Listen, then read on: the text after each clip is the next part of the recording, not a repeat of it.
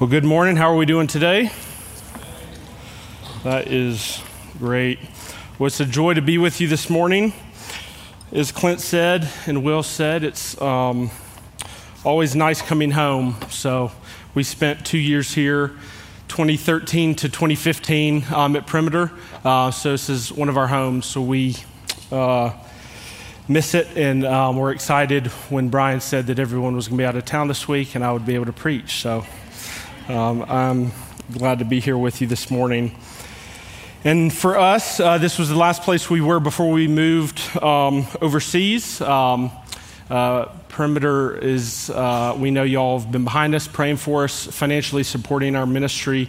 Uh, so it's just great to be with you this morning. And then this morning, after we uh, talk a little bit about Beirut and learn a little there and uh, learn about what God's doing at City Bible Church, uh, we're going to be open the Word of God together and be in Ephesians, which is a book that I love and which is the first book we went through as a church in Beirut. Um, so I'm excited to do that with you this morning as well. Um, and many people may not know me, uh, so I'm going to do a brief introduction. Before we dive in. Um, my name is Jordan. Uh, was born and raised here in Valdosta. Um, went to college in Atlanta at Georgia Tech. Met my wife Sarah. Uh, we have been married 14 years, um, and we have five kids um, who all have white hair and do stick out in the Middle East. If you were wondering, everyone knows where we're at at all times. So I don't know if that's good or bad. Um, and you may have noticed we have prayer cards in the back, um, but this is a new prayer card because every summer we come home, we somehow come home with a new kid. Um, so Jack is the little one there. He's the newest addition. He is two months old. Um, and I pray this is our last prayer card. Um, hopefully, we can just update as the kids get bigger, not as we add to the Crews clan. I hope the clan is shut now. So, but whatever God wills. Um, so, uh, Sarah and I uh, met in Atlanta after college. We started working in Atlanta. We were both working in finance and banking. I uh, thought we had our lives figured out. Um, and we went, ended up going on a short term missions trip to Kenya in 2009. Um, and it was there God really just kind of totally redirected our lives. We, we after that trip, we knew um, we wanted to serve overseas. We knew God was calling us in some capacity um, to uh, preach the gospel where it wasn't heard. So we came back from Kenya. Um, ended up moving to Dallas for four years. Uh, that's where I became really good friends with Joby and Will. Um, and then it was during our time in Dallas, uh, my first year in seminary. I ended up going on a short term missions trip to Uganda um, where I was able to teach and train um, pastors who were kind of living out um, in rural parts of the country who had really little education. And some of y'all may have heard me talk about that before. So we uh, loved that trip, came back, finished seminary, um, moved here for about two years, kind of as we got things together, fundraised for about a year, um, and then we moved to Uganda in 2015. Um, and so we loved our time in Uganda. Um, we, I love teaching, that's more of my background, teaching. Um, loved our time there. And it was during that time um, as I was being able to teach a lot of these young pastors, um, we had guys from about eight or nine countries, uh, many who had no education. This was the first formal education they'd received. They were coming to learn Bible, learn theology for a year or two years, and then go back out uh, to their countries and start and plant churches. And it was over that time that God kind of started stirring in our hearts um, kind of what He had planned for us next. So, um, although I liked teaching, um, after about a year, year and a half, I started getting jealous of what these guys were getting to do. They were coming to learn, and then they were going out to start churches, to plant churches, and a lot of them were areas that didn't have churches. A lot of them were areas that didn't have the gospel. So um, I was kind of like, what, what are we going to do? Um, we lived in Uganda. Uganda was about 80% Christian, so um, kind of like Bible Belt ish in Africa, so very similar to the South here. Um, so we started praying, and just through a few connections, God um, opened up a door for me to be connected to a church in Redeemer, Redeemer Church in Dubai. Um, and this church was doing a lot of church planting in the Middle East. Um, that was an area that had kind of been on our hearts. Um, so through that connection, God um, put me in touch with um, a guy named Marwan Abu Zeloff. So me and him started talking. He had been training in Dubai for about two years and was about to move to Beirut to start a church. Um, they had been praying that God would send them um, kind of someone to partner with him as he started this church in Beirut. And so after about four or five months and kind of talking through everything, we knew this is kind of what God had for us. It was kind of what we had been praying for, what they had been praying for. Um, so we uh, committed and um, prepared for that move. And then we moved to Beirut last August. Um, so we loved our time in Uganda, but very excited about what God was doing in the Middle East. Um, in a lot of places where there were no church, there was no gospel presence. Um, so now a little bit about Beirut in Lebanon. Um, Beirut is one of the oldest, and we'll, scroll through a few pictures. Beirut is one of the oldest cities in the world. Um, it's, they say five to 6,000 years old, so it's one of the five oldest cities that has been continuously lived in um, in the world. If you ask someone from Lebanon who they um, who their heritage is or what, what, people they descend from, they'd say the Phoenicians. So they really trace their line all the way back to the beginning of time.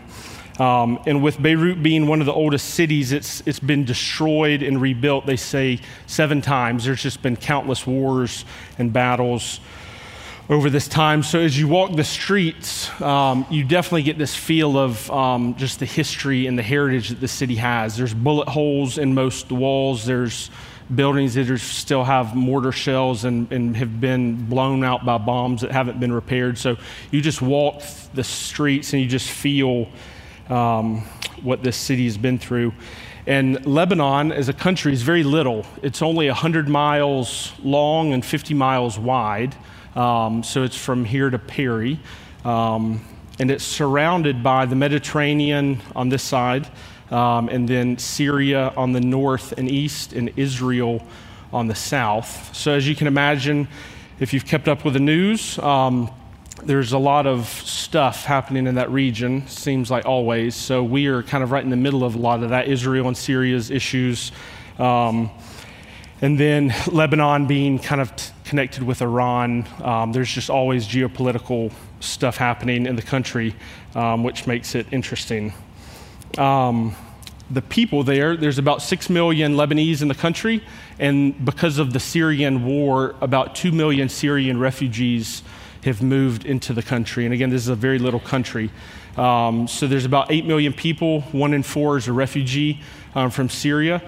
Um, so it's a lot of people in a very small space. They say it's actually more compressed and condensed than Manhattan, um, just how many people live in such a small pa- space. Um, so, and you feel that as you try to drive the very narrow streets and walk the roads. Um, and one of the other interesting things about the country is it's trilingual. So most everyone there speaks Arabic, French, and English. Um, so it was a French colony for a number of years, so they all speak three languages. Um, and we, attempt, we are attempting to learn Arabic, very difficult language. I struggle enough with English, so to learn another language has been a challenge, but it's been fun. My wife Sarah has enjoyed language learning a little more than me. Um, but our church is actually going to be, our church is an English speaking church plant. So before Marwan moved to the country, he talked with a lot of the pastors or the pastors that were in the country, and everyone kind of confirmed the need for an English speaking church um, because, again, Beirut's. It, it, it, more wants to be connected with the West than with the Middle East. So um, everyone there wants to speak English. Anyone under about 50 speaks fluent, perfect English. So you could visit the city, um, and besides it feeling really different, you could speak English and be fine your whole trip. And there was no, that we were aware of, really strong gospel preaching church um, in the whole country um, that uh, was in English. So there was a few small congregations kind of on the outskirts of town. So that was really our vision um, and pr- prayer to uh, plant this English speaking church. And we'll get to a little bit about how that's gone in a minute. And then another question we get is Is it safe? Um, so, before Joby took the college kids on their retreat, um, they are planning a mission trip to, to visit us in March. So, I'm, I'm going to be careful with what I say with this Is it safe question. But for our year there, we have felt safe. Um, now, you know, you're around a lot of stuff that's happening when the U.S. bombed Syria. Those bombs kind of flew over Lebanon and hit about 50 miles to the east of us. So it's not far, um, but there's a mountain range kind of dividing us. Um, and the, in the city, you know, there's a strong military presence trying to kind of keep this peaceful feeling. So we have, we have felt safe our year there. Um, and you just know that stuff's going on. There's one of the biggest terrorist organizations operates in parts of the city and parts of the country freely and openly because the government isn't strong enough to do anything to get them out. So there is stuff going around, um, but uh, we have we've enjoyed our time and you know we have felt safe our first year there. So um, we're thankful for that. And then, really, the reason why we're there, what, the reason we think Beirut is so strategic, um, is because Lebanon's the only country in the Middle East that offers freedom of religion. So, although it's predominantly Muslim, again, they're wanting to be seen by the West as a country to be able to do trade with, a country that you can trust. Um, so, there's this there's shared power structure at the top of the country between um, the Maronite Catholics, the Sunni, and the Shia Muslims, where there's a leader from each who kind of run the country. Um, and so they offer freedom of religion. So we are able to start a church, we're able to uh, evangelize, we're able to preach, we're able to be open about what we're doing, which isn't the case in pretty much every other Middle Eastern country. Um, and because of Beirut, where it's located, it's, it's a big port city that kind of feeds into the rest of the Middle East. So, our hope and prayer for this first church plan is to get it established, to then plant other churches in the country, um, and then to be able to start training pastors to send out into Syria and Iran and some of these other countries around us. Um, so we, we, we, we feel that if we can make Beirut like this Christian hub, that we can then do a lot of work um, in and around the Middle East uh, from there. And so, a little bit about our church, uh, City Bible Church. Um, it began as a Bible study. Uh, that's Marwan playing the guitar. Um, it began as a Bible study. We went through Ephesians in his apartment, um, and that was about a year. Um, you know, we started adding, and again, the biggest church in the whole country is about 100, 120 people. So um, church isn't a big thing there. So this is a great size group. We got too big for his apartment. So about eight months in, we moved to our apartment um, and continued with the um, Tuesday night Bible studies. And so then we got to a point where we wanted to kind of make the jump to doing something on Sunday mornings. So it was in March we had our first kind of preview service. We were going to have one kind of official service at the beginning of the month and then kind of have three kind of Bible studies the rest of the month. And we would invite to this preview service. Um, so we were able to do that March, April, May. Um, and God continued to bring people we were meeting to us, um, to church. Um, and during that time, one of our founding members uh, is a contractor, um, a Lebanese guy who actually got his master's in the U.S., became a Christian because of a university um, ministry. Um, and so he's now back in Beirut. He helped us find a building, and um, he's helped us renovate it at his cost, which is um, really exciting um, because we were starting to fill up our apartment. And so this is the building we found. it doesn't look like much. it was a rectangular room with a room in the back, no electrical, no plumbing, no front to the building, just really rough. Um, and I can't, I'm not a artistic creator, so I, I was like, this looks scary. Um, but he said, just trust me, let's, let's, let's get this place and go with it. So we signed a lease in February. We began renovating, um, and we had our first service here in July. Um, so in June, we went through a three week new member class. We had 17 people um, become members. Um, and we decided it was time to kind of make the jump into this space. So this was about halfway through the remodel. It was very white and very felt much like a CIA interrogation room. Um, but we did want to get out of our apartment. My wife was thankful for that. So we began meeting um, here in July. And then just this week, uh, we finished about 95% of it. So I missed all the good stuff. Um, but now we, all this was happening this week. And then I think this next picture was actually the service they had seven hours ago. I was like, send me a picture of y'all's service this morning. So this was actually this morning. So we've come a long way. Um, and just with the way religion is in Beirut, in the country, and in that region, um, this past year we've been making relationships, um, but because we were meeting in a home, um, Muslims are obviously used to um, mosques, and then the Maronite Catholic contingent in the country, they're used to these beautiful cathedrals. So we didn't really do a lot of inviting into our home. Um, we're really kind of planning that once our space was ready. So we had a building to invite them to for a number of reasons. So um, we're going to have our official launch um, October 7th, so in about a month. Um, so y'all can be praying for that. All these dozens and dozens of people we've met this past year, and really all our other people, um, we're going to have a real big push in October. So we're really excited about that and what God is going to be doing. Um, and I think we have a few more. We um, when we became when we covenanted in June, we had two baptisms. Um, we had a Moroccan lady who was former Muslim, um, accept Christ early in her life and was baptized, and then we had a missionary from South Carolina uh, who was baptized. So we had about as opposite of um, backstories as you can imagine. We were able to do these do these two baptisms um, in the Mediterranean, which is um, really cool. So we're thankful for God, how God's used us up to this point. Um, it's been going, a lot of people say how it's going. It's, it's going a lot faster than we thought. Uh, we thought we'd be a few years away from moving out of an apartment, and we thought we'd have 15 to 20 people for a couple years. So to see how God's blessed it and used it, we are very thankful. Um, so, y'all, please be praying for us. Uh, we, we pray for you guys as um, one of our home churches and supporting churches, but y'all, y'all's prayers and uh, the support that the church gives us has helped do this. So we're, we're very thankful um, and are grateful. So, yeah, that is Beirut, um, and you can continue to pray for our family. That'd be wonderful.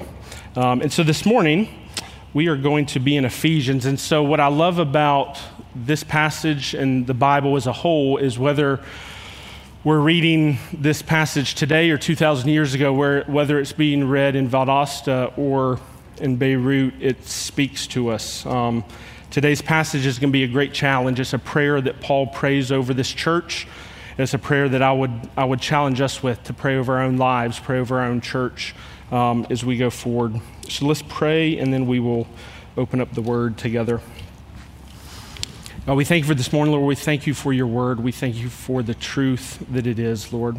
Uh, we pray that um, Paul's words in Ephesians can speak to us this morning and challenge us. We thank you for um, all you're going to do. You know, I pray. Amen. So we'll be in Ephesians 1 15 to 19. Ephesians 1 15. Paul writes to the church in Ephesus. For this reason, because I have heard of your faith in the Lord Jesus and your love toward all the saints, I do not cease to give thanks for you, remembering you in my prayers that the God of our Lord Jesus Christ, the Father of glory, may give you a spirit of wisdom and of revelation in the knowledge of him, having the eyes of your hearts enlightened, that you may know what is the hope to which he has called you, what are the riches of his glorious inheritance in the saints and what is the immeasurable greatness of his power toward us who believe, according to the working of his great might. So, here again, Paul's writing to the church in Ephesus, and we see him offering up this prayer. It's a prayer of thanksgiving and then a prayer of petition. So, he's asking something, um, praying something for these Ephesian Christians.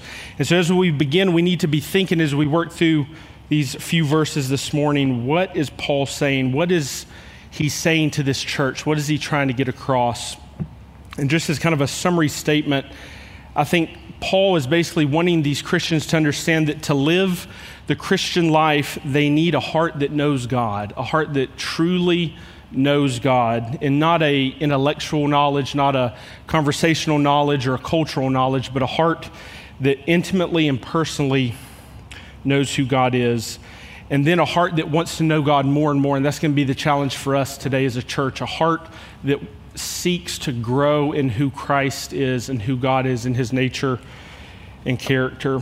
And so Paul is going to be praying for these Christians that their hearts grow in the knowledge of him and that they long to know him more and more. And so that's kind of the overarching prayer. And then Paul is going to list three specific um, prayers under that uh, request. And these three things are what we'll work through. And these are the things that I pray over our lives this morning. So, after Paul makes this foundational petition, this main request that the eyes of their hearts would be enlightened, we see these next few words in verse 18. He says, That you may know. So, Paul wants them to know something. Paul wants them to know and understand something. And so, why? Why is he writing this? Why is he wanting them to understand these things? And it's because, as we're going to see, these things are basically the foundation of the gospel. This is what we have to grow in our knowledge of as we seek to know God more, to walk in his truth and love. And so, the first thing that he's going to point out is he wants them to know the hope to which God's called them. So, he wants to see this hope. Uh, second, he's going to point out that he wants them to know the riches of his glorious, his glorious inheritance. And then third, he wants them to know the immeasurable greatness of God's power. So this is the prayer that Paul lifts up for these Ephesians and the prayer he lifts up for us as well. So we're going to go back, we're going to reread verses 15 to 18, get a little context, and then work through it. So let me read these few verses for us again. For this reason, because I've heard of your faith in the Lord Jesus and your love toward all the saints, I do not cease to give thanks for you, remembering you in my prayers. That the God of our Lord Jesus Christ, the Father of glory, may give you a spirit of wisdom and of revelation in the knowledge of him, having the eyes of your hearts enlightened. And so, now talking about a little bit of context, the first thing we need to kind of think about and understand here is that Paul's writing to Christians, he's writing to a church. This was a letter written to the church in Ephesus. And so it would have been a circular letter, so it would have probably been passed around a few different churches in that city. Um, but we, we, we, need to know that he's writing to Christians. Um, they've accepted Christ, they've embraced the gospel, um, and they have been saved. And so in verse 15, he tells us that he's heard of their faith in God and their love for their fellow Christians. And so now to understand a little bit of that statement, we need to think about where Paul's writing from and who he's writing to. So Paul's writing this letter, this letter to the Ephesians from Rome, and he's in a prison. So Paul's imprisoned in Rome, and he's about four years away from being martyred or killed for his faith. Um, and distance wise, Rome is a long way from Ephesus. Rome's in Italy, Ephesus is in Turkey. Um, and if you Google map it, which I did, um, it is 1,300 miles. So a lot of miles to us, but to someone 2,000 years ago, this would have been the world. This would have been a huge distance. It would have been at least two ship rides and weeks of travel, most likely so Paul is writing to this church, and this is a church he helped start. About seven years, seven or eight years prior, he helped plant this church in Ephesus, and he ended up spending three years of his life ministering in Ephesus. So these are people he discipled, these are people he may have even led to Christ, these are people he knew that he's now writing to. And he's writing and saying that he's heard of their great faith and love. So, the first thing we need to recognize is a great testimony of the church in Ephesus. What a great thing for someone to say is, I've heard 1,300 miles away of your great faith and love as Christians. So, they were being faithful witnesses and living fruitful lives for the gospel. And so then Paul continues. He tells them that he's been praying over them. And so he's basically saying, This is what I pray for you. This is what I'm praying over your lives and over your church. And it's a big prayer. As we said, he, he prays that the eyes of their hearts would be enlightened. And so when Paul talks about their hearts, he's not talking about the, the organ that circulates blood, like we would think of um, from biology. And then he's not even talking about heart how we would understand it today. We, we think of the heart and we think of a place where our emotions come from. Um, but that's not how Paul would have understood it or written. Instead, Paul's writing about the heart as the ancients would have understood it. It was the center of knowledge, it was the center of understanding, it was the center of thinking and wisdom. So they would have viewed the heart as the very seat of the mind and will. It would have been the core of someone's life, the heart. And so that's what Paul's writing to. And then he mentions eyes. So he says, I pray that the eyes of your heart would be enlightened. And so this, this term eyes, when we think about eyes in religious context, normally we think of eyes being opened, right? We think that God and the Holy Spirit opens our eyes to the salvation and the gospel. And that is true. That's written throughout the New Testament. That's how we come to salvation. The Holy Spirit opens our eyes to see and accept who God is. But that's not what Paul said. That's not what he's writing about here.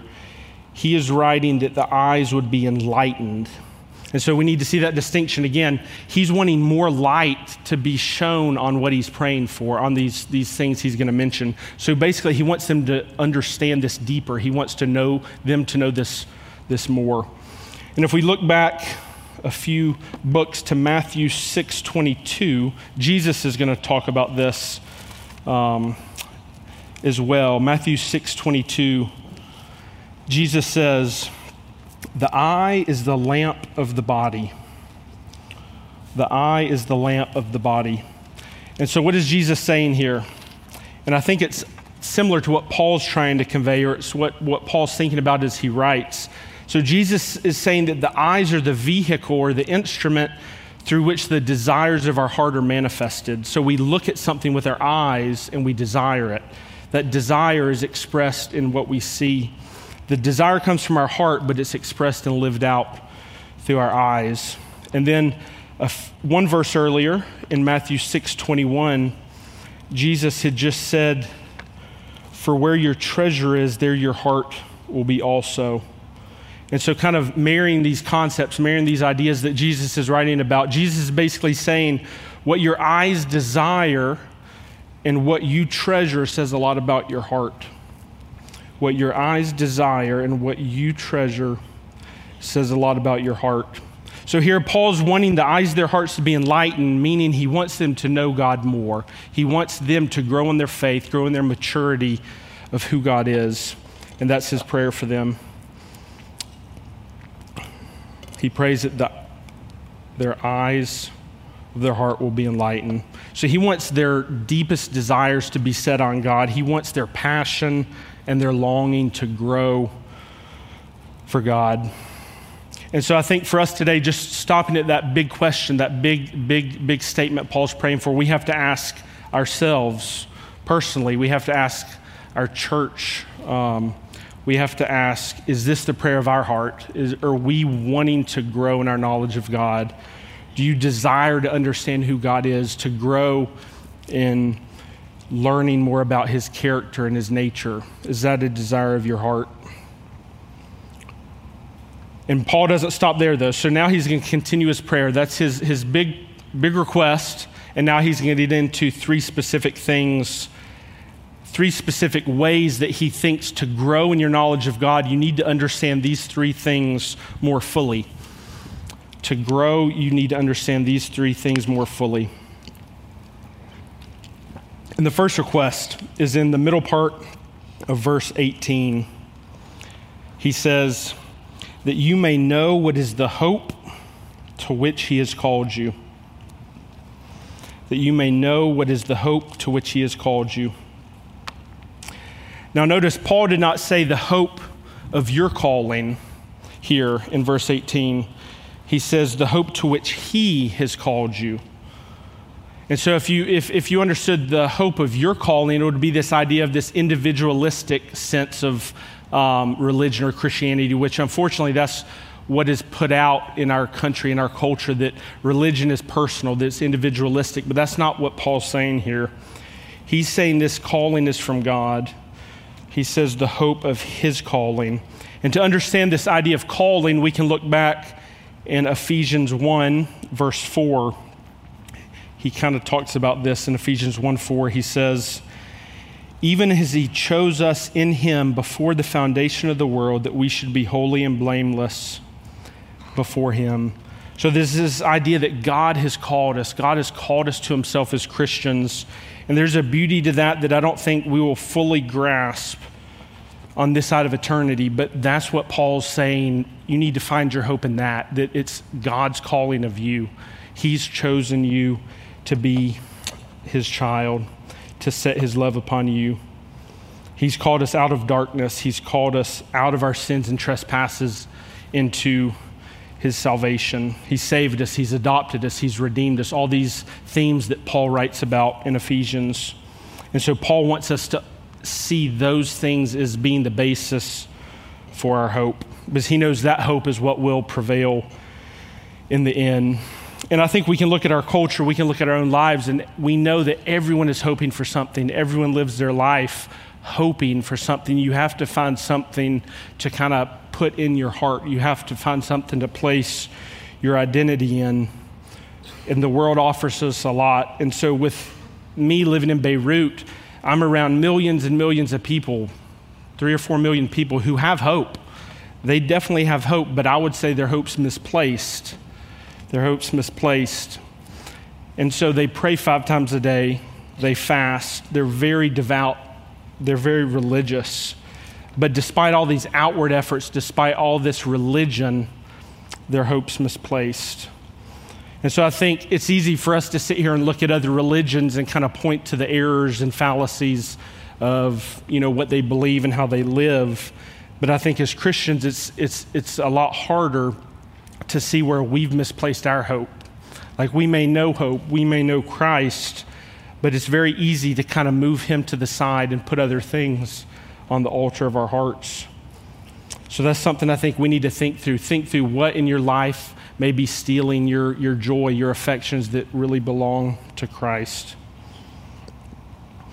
When asked about what an idol is, and I think, you know, I think of idol and I think of Sunday school growing up and I think of golden um, calves and you know big statues, but that's not what an idol is. That can be what an idol is. So a quote I love, kind of on this idea of idolatry, is from Tim Keller. He says, "An idol, it's anything more important to you than God."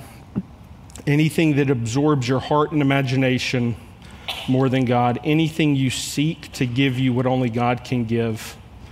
and so Paul knows that. Paul's writing to them knowing that it's easy for them to put their hope in other things. And, and again, he's just, he's just thanked them for their hope and love, the, the witness they've been living. But again, he knows it's so easy for them to stray.